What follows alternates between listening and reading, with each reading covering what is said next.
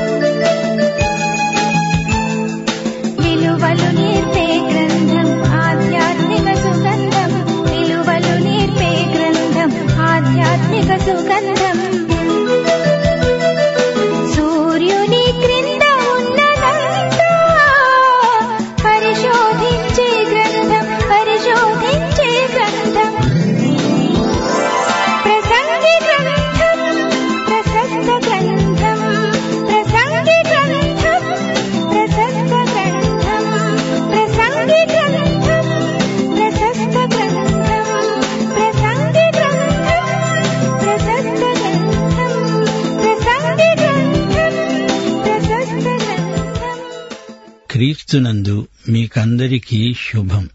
ప్రార్థన చేసుకుని వాక్య ధ్యానములోకి వెడదాము.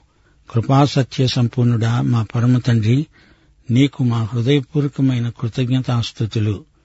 నిన్ను మహిమపరుస్తున్నాము. నీ ప్రియకుమారుడైన యేసుక్రీస్తునందు పరలోక ఆశీర్వాదాలన్నీ మాకు అనుగ్రహించావు నీకు మా కృతజ్ఞతాస్థుతులు.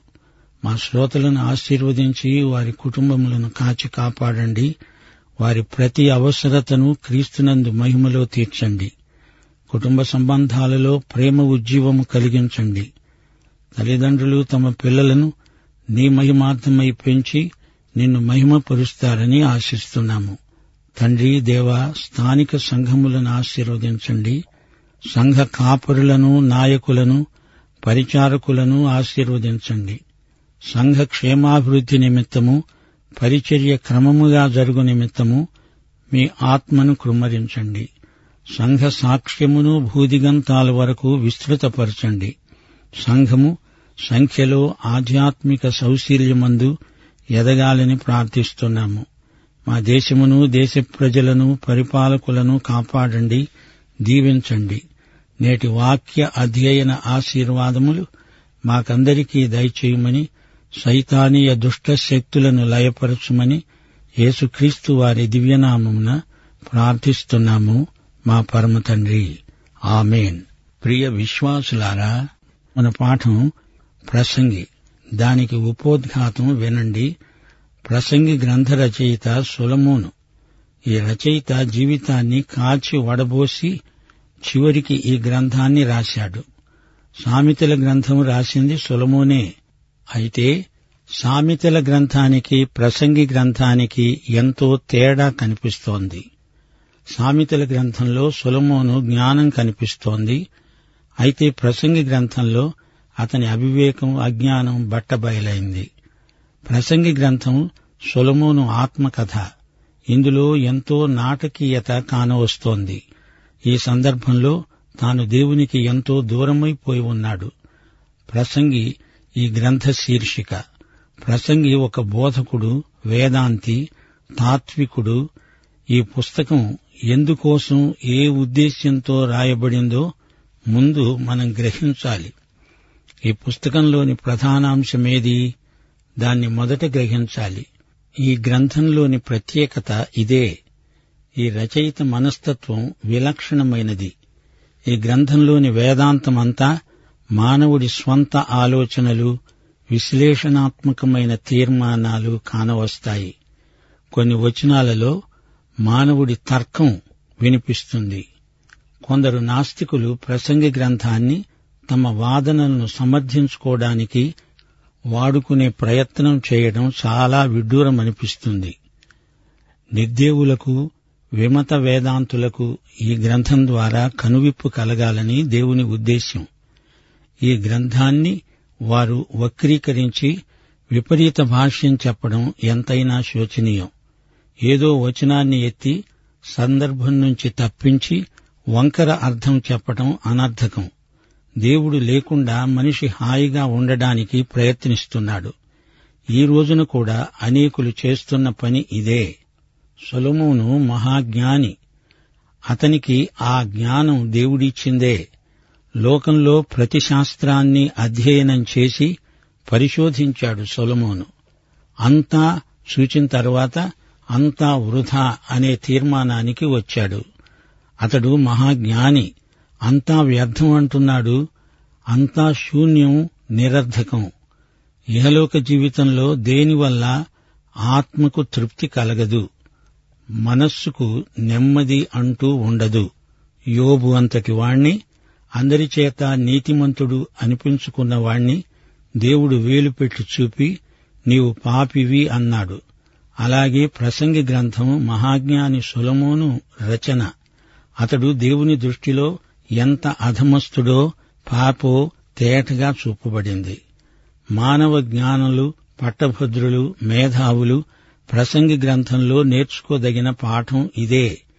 నీవు ఎంత జ్ఞానివైనా నీవు మానసికంగా ఎంత ప్రవీణుడివైనా రక్షించబడని వాడివైతే దేవుని దృష్టిలో నీవు వ్యర్థుడివే మూర్ఖుడివే.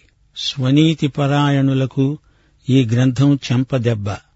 మానవుడు సేకరించిన జ్ఞానం ఇహలోక విజ్ఞాన సమాచారం అంతా దేవుని దృష్టిలో ఎందుకు కొరగాదు? ప్రసంగి గ్రంథం మనకు ఏమి నేర్పుతోందంటారు?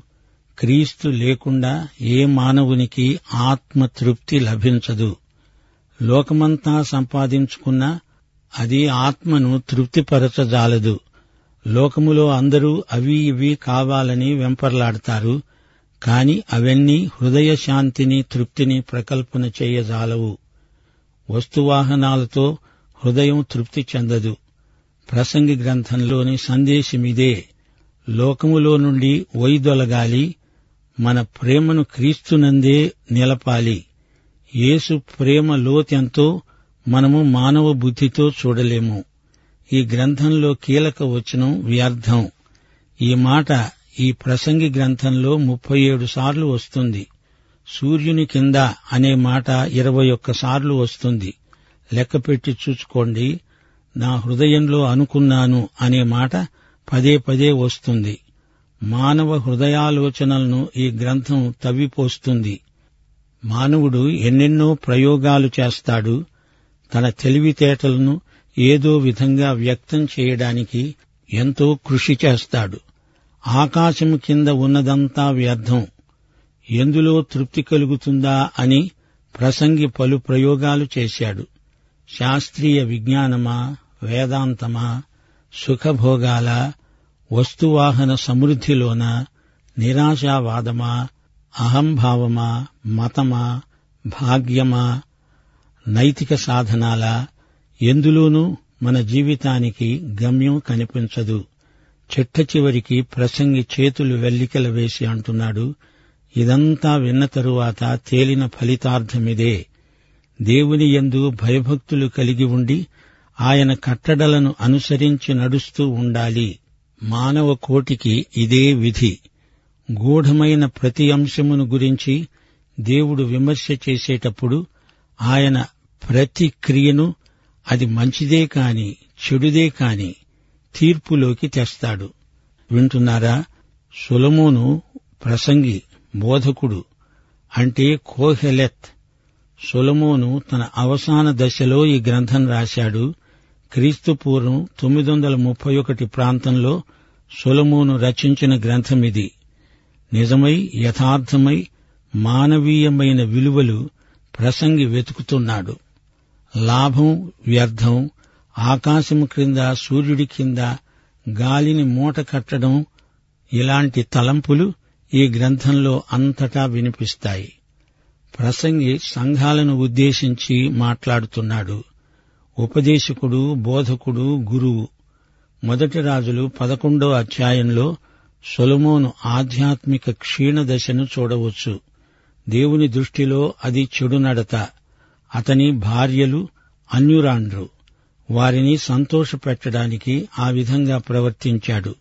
నలభై సంవత్సరాలు ఇస్రాయేలు జాతినంతా ఏకఛత్రాధిపత్యంగా పరిపాలించాడు సొలమోను. చివరి రోజుల్లో ఏమిటి ఇలా చేశాడు? అసలు జీవితం అంటే ఏమిటి? ఈ లోకంలో విలువలు ఎలాంటివి? ఇలాంటి జటిల సమస్యలు అవగాహన చేసుకోవడానికి ప్రసంగి ఒక ప్రత్యేకమైన ఆలోచనా ధోరణిని మనకు పరిచయం చేస్తుంది. తన అనుభవమంతా చిలికి చిలికి అందులో నుండి ఈ నవనీతాన్ని తీశాడు. జ్ఞాన సాహిత్యమిది. జ్ఞానం ప్రయోగశీలమై మనకు అదే భక్తి అవుతుంది. యోబు సామెతల గ్రంథం కొన్ని కీర్తనలు తరువాత ఈ ప్రసంగి గ్రంథం జ్ఞాన సాహిత్యమే. పవిత్రమైన భావ పరిణతిలో భక్తి ఎలా ప్రతిఫలిస్తుందో ప్రసంగి గ్రంథం మనకు తేట తెల్లం చేస్తోంది. గ్రీకు వేదాంతుల పోకడలు అవ్యక్తంగా ప్రసంగి గ్రంథంలో అడపాదడపా కానవస్తాయి. ప్రసంగి గ్రంథంలో దేవుడు తన సృష్టికి ఎంత అందాన్ని సంతరించాడో అడుగడుగునా ద్యోతకమవుతుంది. ప్రసంగి గ్రంథంలోని ఆత్మ విమర్శనా విధానం మనకెంతో ఆశ్చర్యం గొలుపుతుంది. ఈ గ్రంథ సారాంశమంతా రెండే రెండు వచనాల్లో మనకు పరిచయం చేయబడింది. మొదటి అధ్యాయం రెండో వచనం పన్నెండో అధ్యాయం ఎనిమిదో వచనం. వ్యర్థము వ్యర్థమని ప్రసంగి చెబుతున్నాడు. వ్యర్థము వ్యర్థము సమస్తము వ్యర్థమే. సమస్తము వ్యర్థమని ప్రసంగి పలుకుతున్నాడు. సమస్తము వ్యర్థమే. ప్రసంగి గ్రంథం మొదటి అధ్యాయం మూడో వచనం సూర్యుని కింద నరులు పడే పాట్లు అంతటి వలన వారికి కలుగుతున్న లాభమేమిటి? ఇది అసలైన ప్రశ్న. దేవుడు బయలుపరచందే మనకేమీ కనపడదు వినపడదు. ఆధ్యాత్మిక విలువల నెరిగిన వారికి ఎంతో లాభం ఉంది. లోకమందు భోగభాగ్యాల వల్ల మనకేమి ప్రయోజనము ఉండదు. ఆయన శాశ్వత కాల జ్ఞానమును నరుల హృదయమందు ఉంచాడు. గాని ఆయన క్రియలను పరిశీలనగా తెలుసుకోవడానికి ఆయన ప్రత్యేక జ్ఞానమిస్తాడు. సూర్యుని కింద ఉన్న జ్ఞానమే కాదు సూర్యుని పైన ఉన్న పరలోక జ్ఞానం కూడా దేవుడు మనకిస్తాడు. ప్రసంగి ఆశావాది నిరాశావాది కాడు. ప్రసంగి సృష్టికర్త అయిన దేవుణ్ణి మహిమపరుస్తున్నాడు. ఈ గ్రంథం ఫలశ్రుతి దేవుని యందు భయభక్తులు కలిగి ఉండండి. ఆయన కట్టడలను అనుసరించి నడుచుకోండి. దేవుడే మనందరికీ తీర్పరి. ప్రసంగి గ్రంథం పదకొండో అధ్యాయం తొమ్మిదో వచనం యువకుడా నీ యువదశయందు సంతోషపడు. నీ హృదయాన్ని సంతృప్తిగా తృప్తిగా ఉంచుకో. ప్రియ విశ్వాసులారా ఒకటి మాత్రం మరచిపోకండి. బైబిలు ఆధారం లేని ఏ సిద్ధాంతాన్ని అంగీకరించవద్దు.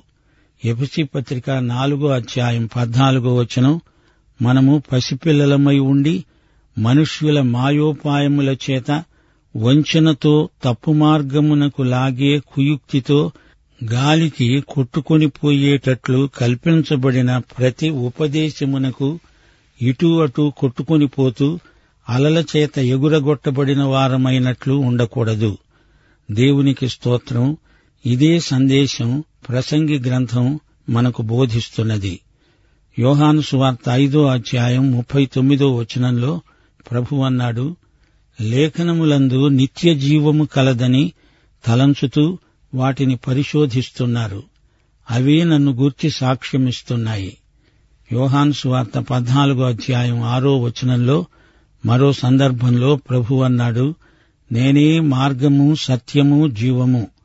ప్రసంగి కూడా జీవిత విలువలు క్రీస్తునందే ఉన్నాయని చెప్పి మనల్ను సవాలు చేస్తుంది. ప్రసంగి ఈ లోకపు సుఖభోగాలతో ముఖం మొత్తిపోయి విసిగిపోయి ఇదంతా వ్యర్థమని చెప్పి దేవుని వైపునకు మన ధ్యానాన్ని మరల్చే ప్రయత్నం చేస్తుంది. సమకాలీన సమాజంలో భౌతిక ధన కనక వస్తువాహనాల మీద మోజు ఎక్కువైపోతున్నది. ప్రసంగి గ్రంథం అలాంటి వారికి గొప్ప కనువిప్పు కాగలదు. కొలసీ పత్రిక మూడో అధ్యాయం మొదటి వచనం మీరు క్రీస్తుతో కూడా లేపబడిన వారైతే పైనున్న వాటినే వెతకండి. ఇదే ప్రసంగి గ్రంథ సందేశ సారాంశం. ప్రసంగి గ్రంథంలోనే కాదు పాత నిబంధన గ్రంథాలన్నిటిలో క్రీస్తు ప్రబోధాలే ప్రవచనప్రాయంగా ధ్వనిస్తాయి. మతైసు వార్త ఐదో అధ్యాయం పదిహేడో వచనంలో ప్రభువన్నాడు ధర్మశాస్త్రమునైనా ప్రవక్తల వచనములనైనా కొట్టివేయడానికి వచ్చానని మీరు అనుకోవద్దు. నెరవేర్చడానికే గాని కొట్టివేయడానికి నేను రాలేదు. పౌలు దేవుడిచ్చే జ్ఞానాన్ని గురించి ప్రసంగి గ్రంథంలాగే మాట్లాడాడు. ఆహా దేవుని బుద్ధి జ్ఞానముల బాహుళ్యము ఎంతో గంభీరము ఆయన మార్గములెంతో అగమ్యములు. పౌలు మరో సందర్భంలో ప్రసంగి గ్రంథ భాషే మాట్లాడాడు. క్రీస్తు శిలువ వ్యర్థము కాకుండా వాక్చాతుర్యము లేకుండా సువార్త ప్రకటించడానికే ఆయన నన్ను పంపాడు. ఈ లోకజ్ఞానము దేవుని దృష్టికి వెర్రితనమే. లౌకిక జ్ఞానమును అనుసరింపక దేవుడు అనుగ్రహించే పరిశుద్ధతతో నిష్కాపట్యముతో దేవుని కృపనే అనుసరించి లోకములో నడుచుకుంటాము. యేసు ప్రభు కొండమీది ప్రసంగంలో అన్నాడు భూమి మీద మీకోసం ధనము కూర్చుకొనవద్దు. పరలోకమందు మీకోసం ధనం కూర్చుకోండి.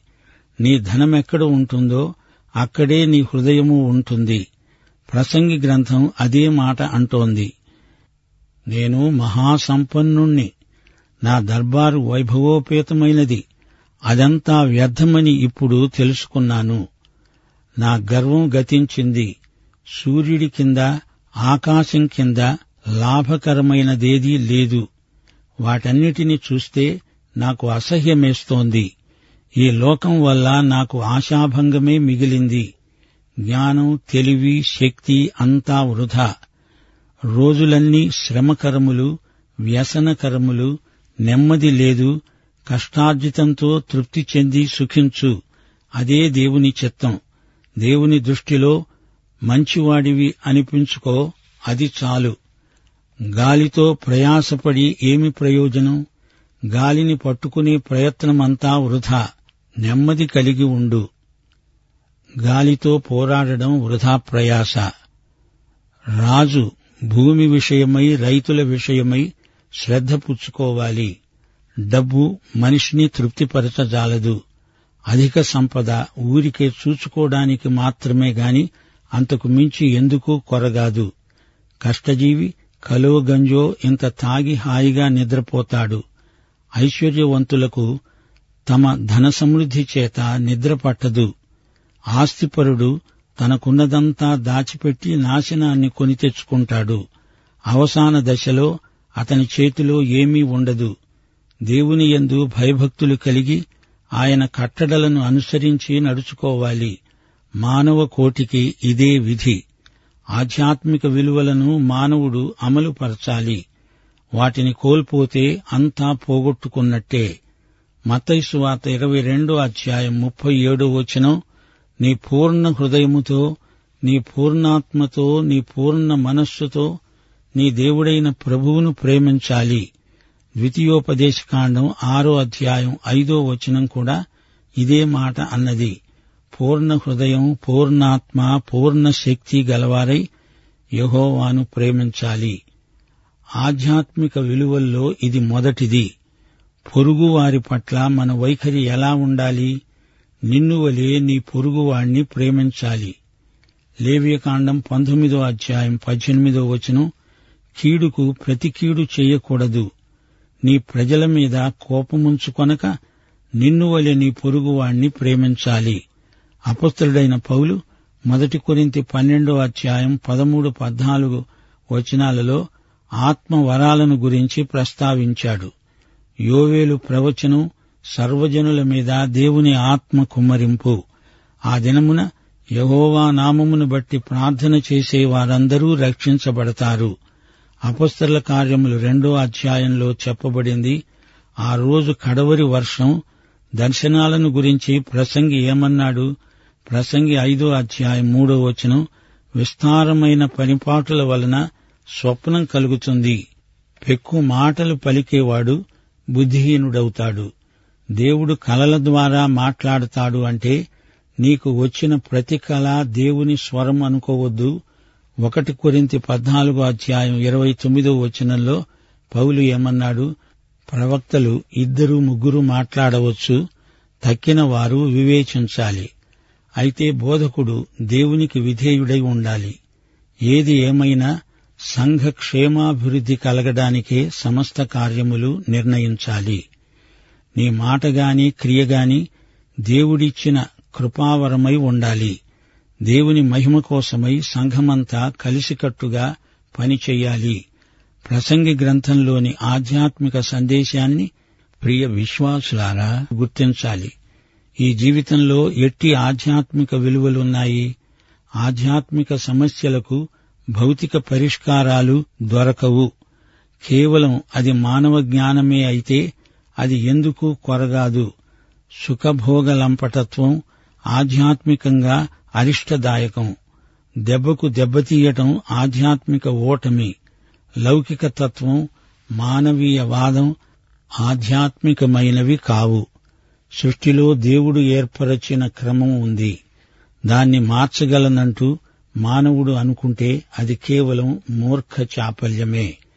సృష్టి జీవులలో ఉన్న వైవిధ్యాన్ని అసమానతను ఎవరు పోగొట్టగలరు తొలగించగలరు?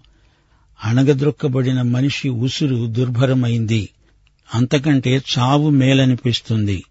మత్సరం కుళ్ళు అరిష్టదాయకమైన వైఖరులు. ఒంటరితనం భరించరానిది. సాంప్రదాయిక వారసత్వం రాచరికం నిరర్ధకమైపోతుంది. నామకార్థ మతభక్తి కపట నాటకం. సుఖభోగపరాయణుల విలువలు అంతా హుళక్కి. జీవితమంతా కష్టపడి కష్టఫలాన్ని అలా చెత్తకుండీలో పడేసిపోయేవారు దౌర్భాగ్యులు. విలువలు లేని జీవితమంతా శూన్యమైపోతుంది. కొందరికి అన్ని ఉన్నా అనుభవించలేని దైన్యం ప్రాప్తిస్తుంది. అంతా వృధా అనిపిస్తుంది. అన్నీ ఉన్నా ఏమీ లేనివాడై మనిషి చచ్చిపోతాడు. జీవితం మరణం మంచి చెడుగు వీటన్నిటిలో మనిషి నేర్చుకోదగిన నైతిక పాఠాలెన్నో ఉన్నాయి. జ్ఞానాన్ని జీవితానికి అన్వయించుకున్నవాడే అసలైన జ్ఞాని. రాజదర్బారులో వివేకంగా ప్రవర్తించాలి కక్ష సాధింపు మనస్తత్వం అరిష్టదాయకం. చపల చిత్తునికి ఆపదలెక్కువ. దేవునికి విధేయుడివై దేవునికి భయపడి బ్రతుకు. వృద్ధాప్యము మరణము ప్రతి మనిషికి తప్పనిసరి. యేసు శిష్యులకే జయం దిగ్విజయం. ఇంతే సంగతులు అంటూ ప్రసంగి పన్నెండు అధ్యాయాల గ్రంథాన్ని ముక్తసరిగా ముగించాడు. ఇందులోని పన్నెండు అధ్యాయాలు ఒక్కొక్క దానిలో ఒక మచ్చు తునక లాంటి వచనం మీ దృష్టికి తెస్తాము. గమనించండి ఒకటి. మొదటి అధ్యాయం పది పదకొండు వచనాలు. పుట్టబోయే వారి జ్ఞాపకం ఆ తరువాత ఉండబోయే వానికి కలగదు. రెండో అధ్యాయం ఇరవై మూడో వచనం. మనిషి దినములన్నీ శ్రమకరములు వాని పాట్లు వ్యసనకరములు. రాత్రి ఎందు కూడా వాని మనసుకు నెమ్మది దొరకదు. ఇది వ్యర్థమైనది. ప్రసంగి మూడో అధ్యాయం పదకొండో వచనం. దేవుడు శాశ్వత కాల జ్ఞానమును నరుల హృదయమందు ఉంచి ఉన్నాడు. కాని దేవుడు చేసే క్రియలను పరిశీలనగా తెలుసుకోవడానికి అది చాలదు. ప్రసంగి నాలుగో అధ్యాయం తొమ్మిదో వచనం. ఒంటివాడై ఉండడం కంటే ఇద్దరు కూడి ఉండడం మేలు. ప్రసంగి ఐదో అధ్యాయం ఐదో వచనం నీవు మొక్కుకున్న దానిని చెల్లించు. నీవు మొక్కుకొని చెల్లించకుండా ఉండడం కంటే మొక్కుకోకుండా ఉండడమే మేలు. ప్రసంగి ఆరో అధ్యాయం ఎనిమిదో వచనం మనసు అడియాసలు కలిగి తిరుగులాడడం కన్నా ఎదట ఉన్న దానిని అనుభవించటం మేలు. ఇది వ్యర్థమే. ఏడో అధ్యాయం ఇరవై తొమ్మిదో వచనం దేవుడు నరులను యథార్థవంతులనుగా పుట్టించాడు గాని వారు వివిధమైన తంత్రములు కల్పించుకున్నారు. తొమ్మిదో అధ్యాయం పద్దెనిమిదో వచనం యుద్ధాయుధముల కంటే జ్ఞానము శ్రేష్టం. ఒక్క పాపాత్ముడు అనేకమైన మంచి పనులను చెరుపుతాడు. ప్రసంగి పదో అధ్యాయం ఇరవయో వచనం నీ మనసునందైనా రాజును శపింపవద్దు. నీ పడక గదిలోనైనా ఐశ్వర్యవంతులను శపింపవద్దు. ఆకాశ పక్షులు సమాచారం చేరవేస్తాయి. ప్రసంగి పదకొండో అధ్యాయం మొదటి వచనం నీ ఆహారమును నీళ్ళ మీద వెయ్యి చాలా దినములైన తరువాత అది నీకు కనబడుతుంది. పన్నెండో అధ్యాయం ఏడో వచనం మన్నైనది వెనుకటి వలనే మరల భూమికి చేరుతుంది ఆత్మ దానిని దయచేసిన దేవుని వద్దకే పోతుంది. వింటున్నారా? ఈ పాఠం ముగింపులో ఒక్క సంగతి గుర్తించుకోండి. మానవుడికి అన్నీ ఉన్నా అతడిలో శూన్యం ఉంది. ఆ శూన్యమును నింపగలవాడు యేసుక్రీస్తే. మరి దేనితోనూ ఆ శూన్యము నిండదు. ప్రసంగి అంతా శూన్యము వ్యర్థము అంటే అపస్తుడైన పౌలు మొదటి కొరింత పదమూడో అధ్యాయంలో యేసుక్రీస్తు ప్రేమ లేకపోతే నేను ఎన్ని గొప్ప కార్యాలు చేసినా నేను వ్యర్థుణ్ణే అన్నాడు. ప్రసంగి గ్రంథం క్రైస్తవులకు ఆధ్యాత్మిక విలువలు నేర్పే గ్రంథం. ఈ గ్రంథములో మరుగై ఉన్న యేసుక్రీస్తును నీ స్వకీయ రక్షకుడుగా ఎరుగుదువా? యేసునందలి ఆధ్యాత్మిక విలువలను దినదినము నీవు ప్రయోగాత్మకంగా అమలు పరుస్తున్నావా అయితే ఈ పాఠమంతా నీకోసమే మన ప్రభు అయిన యేసుక్రీస్తు వారి దివ్య కృప తండ్రి అయిన దేవుని పరమ ప్రేమ పరిశుద్ధాత్మ యొక్క అన్యోన్య సహవాసము సమాధానము మనకందరికీ నిత్యత్వము పర్యంతము తోడై ఉండునుగాక. ఆమెన్.